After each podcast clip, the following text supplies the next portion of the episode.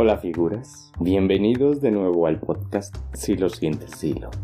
El podcast donde hablamos de temas interesantes como desarrollo profesional, desarrollo personal, actualidad, películas, libros, historia, psicología, emprendimiento y muchos temas que son muy interesantes. No olvides que ya somos más. Y eso es gracias a que compartes este podcast. Gracias por suscribirte. Gracias por valorar el podcast. Pero sobre todo, gracias por escucharme cada episodio. Yo soy Eliot Manzanares y esto es Si lo sientes, dilo. Que siempre habrá alguien ahí para escucharte.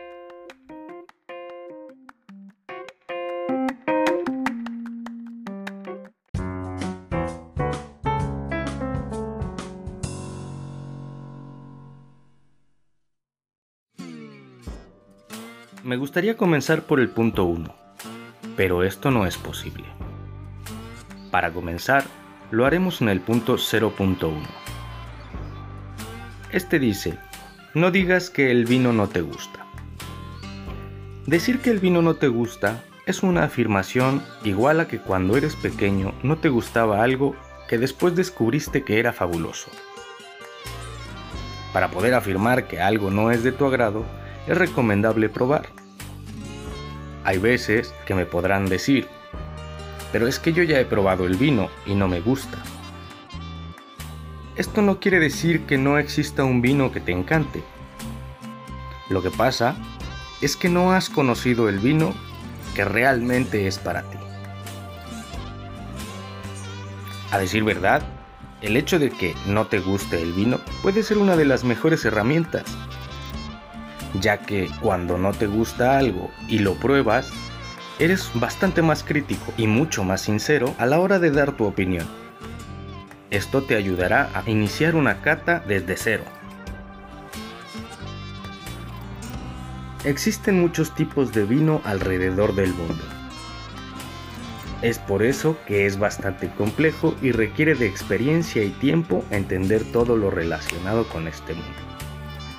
Los hay tintos, los hay blancos, rosados, espumosos, dulces, semidulces, naturalmente dulces, dulces naturales, jóvenes, semicrianza, con crianza, reserva, gran reserva. En fin, hay muchos vinos.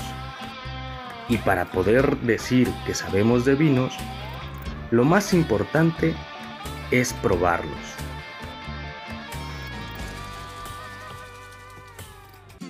La copa donde se bebe el vino es muy importante, ya que nos va a ayudar a acentuar las diferentes propiedades que los vinos nos ofrecen. El vino no es una bebida para embriagarse, aunque definitivamente es una bebida embriagadora. Es importante que sepas el contenido del vino que bebes porque esto te ayudará a maridar mejor tus alimentos. Haciendo esto, tendrás una mejor experiencia a la hora de beber una copa o de compartir con tus amigos, familia o cualquier persona. Los vinos tienen diferentes sabores, olores y colores. Esto se produce así por distintas razones. En su mayoría son relacionados con la elaboración y con el tipo de uva que se utiliza para hacerlos.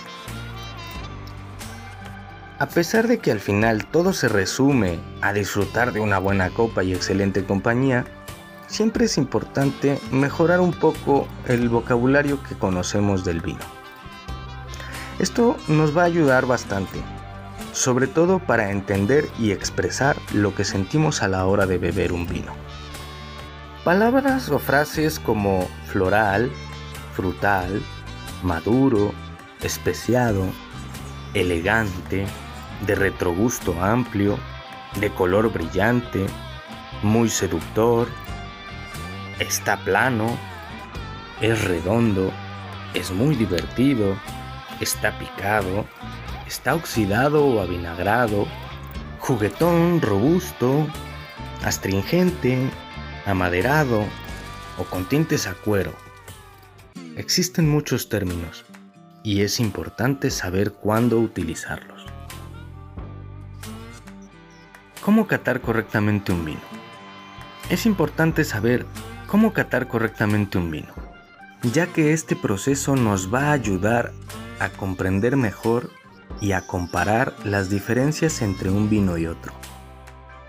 Aunque la cata parece en ocasiones algo exagerada, realmente es necesaria y muy útil para poder ampliar nuestros conocimientos del vino y disfrutar así de este mundo. El ritual de la cata es importante porque vamos a juzgar el vino con cuatro de nuestros sentidos principales. La vista, el olfato, el gusto y el tacto. Además, en las catas de vino es muy importante seguir el proceso. Este proceso es el que va a poner en iguales posibilidades de competir a un vino o a otro. Bueno, no necesariamente competir, pero sí la oportunidad de expresarse igualmente, ya que un vino se expresa, es una bebida que está viva y que, si lo sabemos apreciar, vamos a disfrutar mucho de una buena copa. En el mundo del vino hay una cantidad prácticamente infinita de vinos diferentes. Esto se debe no solo a la gran cantidad de variedades de vid con las que se produce esta mágica bebida. Primero, hay que diferenciar que hablando de vinos es muy fácil confundir términos relacionados con las definiciones a las que pertenecen. Es decir, existen tipos de vino, variedades de vino, categorías de vino, regiones de vino, Intentando dejar de lado toda la confusión, tenemos cuatro tipos de vino. El vino tinto, el vino rosado, el vino blanco y el vino espumoso. El vino tinto, naturalmente es uno de los vinos más conocidos alrededor del mundo. Este vino se fabrica principalmente con uva tinta. Eso no quiere decir que no lleve en algunas ocasiones alguna combinación de uva blanca para mejorar su sabor. El vino blanco. Como es de imaginarse, el vino blanco se fabrica con uvas blancas, aunque también podría fabricarse con uva tinta. Algunas de las blancas existentes son Airen, Torrontés, Sauvignon Blanc, Moscatel, entre otros. El vino rosado Normalmente este se fabrica con uvas blancas y ollejos de uvas tintas, pero igualmente se puede producir con uvas tintas solamente. Este casi se podría decir que es uno de los vinos más difíciles de producir. Requiere de mucho conocimiento y sobre todo demasiado control a la hora de fabricarlo. Vinos espumosos. Normalmente los vinos espumosos son muy bien aceptados por el público esto se debe a que son unas bebidas muy divertidas y alegres en la boca. Aunque precisamente estos vinos son los más difíciles de producir. Deben ser embotellados en un momento específico para que el carbónico de la reacción química no se pierda en el aire y así hagan una bebida tan divertida. También existen las categorías del vino. Te recuerdo que estoy hablando de España, en donde existe una pirámide para categorizar la calidad de los vinos. A mayores exigencias, más arriba de la pirámide se cataloga un vino. Esto en mi particular punto de vista no determina que solo los vinos de la punta de la pirámide sean los mejores vinos. Aunque sí se puede decir que a medida que escalas los peldaños, disfrutas cada vez más del vino. Aunque yo creo que hay categorías que están sobreestimadas y otras muy infravaloradas. Es por eso que en lo que respecta a beber vino, no hay nada mejor que el criterio propio. La base de la pirámide está conformada por los vinos de mesa. El vino de mesa es uno de los vinos más sencillos y sin mucho misterio. Son perfectos para beber a diario, alguna copa acompañando alimentos, esta categoría sorprendentemente cuenta con vinos tan económicos que no lo podrás creer, aunque no son los más recomendables. El siguiente escalón en dirección a la punta de la pirámide es el vino de terruño o vino de tierra. Generalmente son vinos excepcionalmente bien fabricados. De algunos cuentan con certificados ecológicos, tanto en viñedo como en bodega, a la hora de fabricar el vino. Esto garantiza que lo que bebes es real y no tiene correcciones químicas que alteran la naturaleza de la bebida. Sin duda, es una de las mejores experiencias a la hora de beber vino. Subiendo al siguiente peldaño de la pirámide, nos encontramos con los vinos de calidad de indicación geográfica. Son casi vinos de denominación de origen, pero no siguen los lineamientos al pie de la letra o simplemente les ganaron las licencias. Los vinos con denominación de origen son probablemente los más famosos de todos, con un nivel de ventas altísimo y en la mayoría de los casos muy buenos vinos. Pero si piensas que no puede haber cosas mejores o más representativas en la pirámide de las categorías del vino en España, te equivocas. Aún quedan dos categorías muy buenas y de gran prestigio.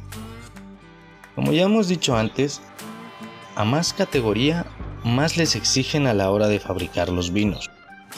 Estas dos categorías es prácticamente imposible encontrar vinos de un precio económico, pero también es cierto que es aceptable por la calidad que estás bebiendo. Una de estas categorías es la denominación de origen calificada. Esta es casi lo mismo que la denominación normal, pero cumple con un mayor estándar de fabricación y un mejor control de calidad. Por último tenemos la punta de la pirámide, que son los vinos de pago. Estos vinos de pago no son vinos para beber todos los días, pero son buenos, muy buenos. Vinos con exclusividad y protección geográfica. Son vinos para que sientas de verdad el poder de la tierra en tu boca. Realmente se traduce el clima, el suelo y la forma en la que las trataron a lo largo de la campaña de elaboración.